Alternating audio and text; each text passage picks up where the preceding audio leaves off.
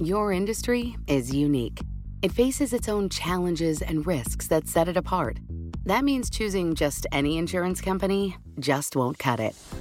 At The Hartford, we take pride in knowing the ins and outs of your industry and help provide solutions that suit how you do business.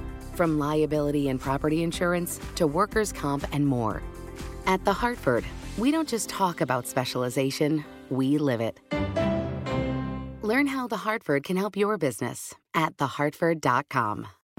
Collaborate for a greener future at the Bloomberg Green Festival, a groundbreaking celebration of the thinkers, doers, and innovators leading the way. From design and culture to technology, science, and entertainment. Hear from inspirational speakers and immerse yourself in climate solutions. July 10th through 13th in Seattle. Title sponsor Amazon. Official airline Alaska Airlines. Get 20% off using promo code Radio20 at BloombergLive.com slash Green Festival.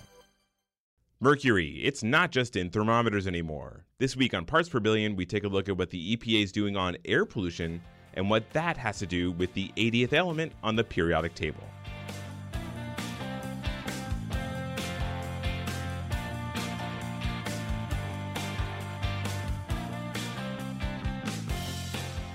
Konnichiwa, and welcome to Parts Per Billion, the podcast from Bloomberg Environment. I'm your host, David Schultz.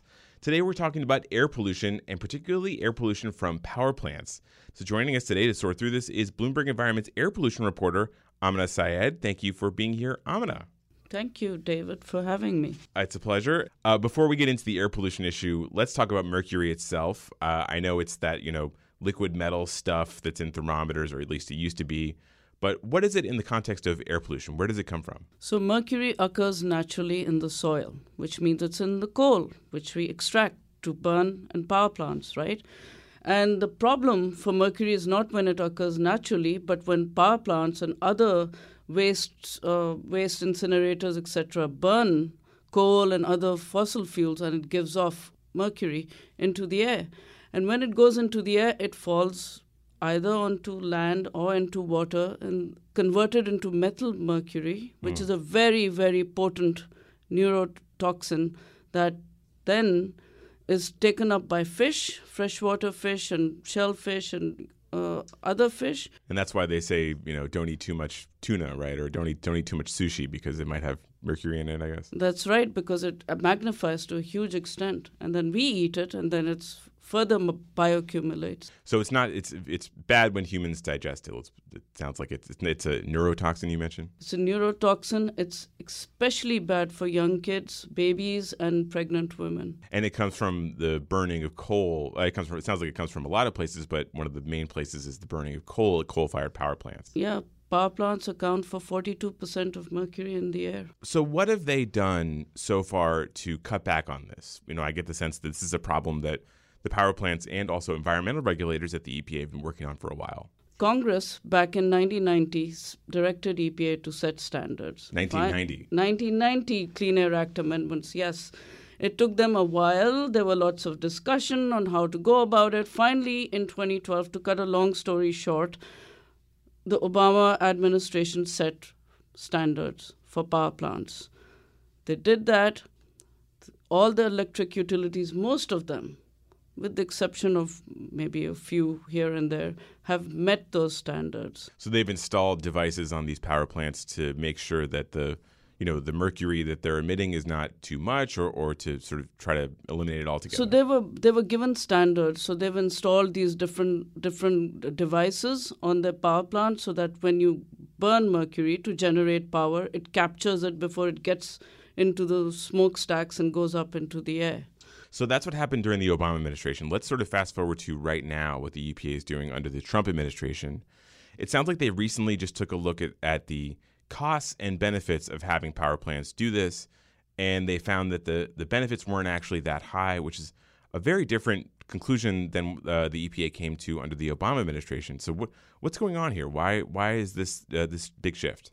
So the Trump administration has come out and said we want to look just at the direct benefits. What are the direct benefits of mercury? Or of, of, of cutting, uh, cutting mercury. Right. And what are the direct costs of, of controlling mercury? And so they disagreed with the way the Obama administration did it. And because the Obama administration relied mostly on the co benefits or the side benefits of installing controls that would also reduce airborne uh, particle pollution. So if you're dealing with mercury pollution, you're also dealing with other kinds of pollutants like right, say, because ni- when nitrous you, oxide or things like that. Right. So when you burn coal, you get a whole bunch of nitrogen oxides, sulfur dioxides, and they go up into the air. So these controls that you have in place will also will capture mercury, but you have all these other benefits. And the airborne particulate pollution that I talk about is actually linked to aggravated asthma and heart diseases and all of that. The, the Trump administration came out and said, we're going to just do the direct benefits. But here's the kicker Mm-hmm. they said, we're going to leave the standards in place, but we're going to take away the basis of setting those standards, which was that you had to do a cost benefit justification. Hmm. So they're not going to change the standards that power plants have to meet, but they're going to essentially negate this study that underlies the the those standards. Right. Why, the, why do you think they're doing that? They're doing this because, again, it goes back to the Trump administration's philosophy that we should only be looking at the direct benefits.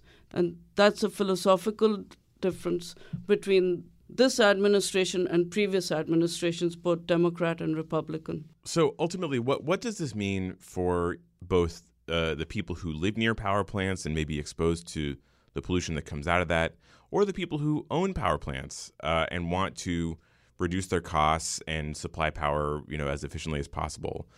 It, are these power plants going to all of a sudden, you know, take down the the devices that uh, clean mercury out of their their? Um... So here's the deal: what EPA did on December 28th was put forth a proposal. Mm-hmm. So right now the 2012 standards are in place; they have been met, emissions have been reduced. The problem that they have created is that they have undercut the legal basis for setting those standards down the they, road. They can say EPA is making this decision for no reason because look, this you know reason that you had for setting these mercury standards it's gone now, so there is no reason. So therefore, uh, judge, you should overturn these these mercury standards. Right. So. Do you think that now that Democrats are in control of the House, that they may get involved and they may, you know, pass laws or add riders onto other laws that say no EPA, you have to, you can't do what you're what you're doing? Well, they can do it, but as you know, nothing that is done in the House, it also has, I mean, the Senate also has to pass it. And That's the right. Senate is controlled by the Republicans. Yeah. So it has, and, and then you have the pres- president who can veto Mm-hmm. anything. So it's uh, what they can do at this point, the House Democrats, is they can have oversight hearings and ask EPA to take this action.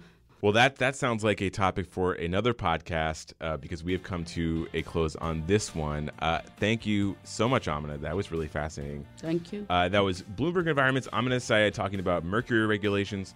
For more of her reporting, visit our website at news.bloombergenvironment.com. That website, once again, is news.bloombergenvironment.com. This episode of Parts Per Billion was produced by myself with help from Jessica Coombs. Our editor is Marissa Horn, and our audio engineer is Nicholas Anzalata. The music for Parts Per Billion is A Message by Jahzzar. Thanks for listening.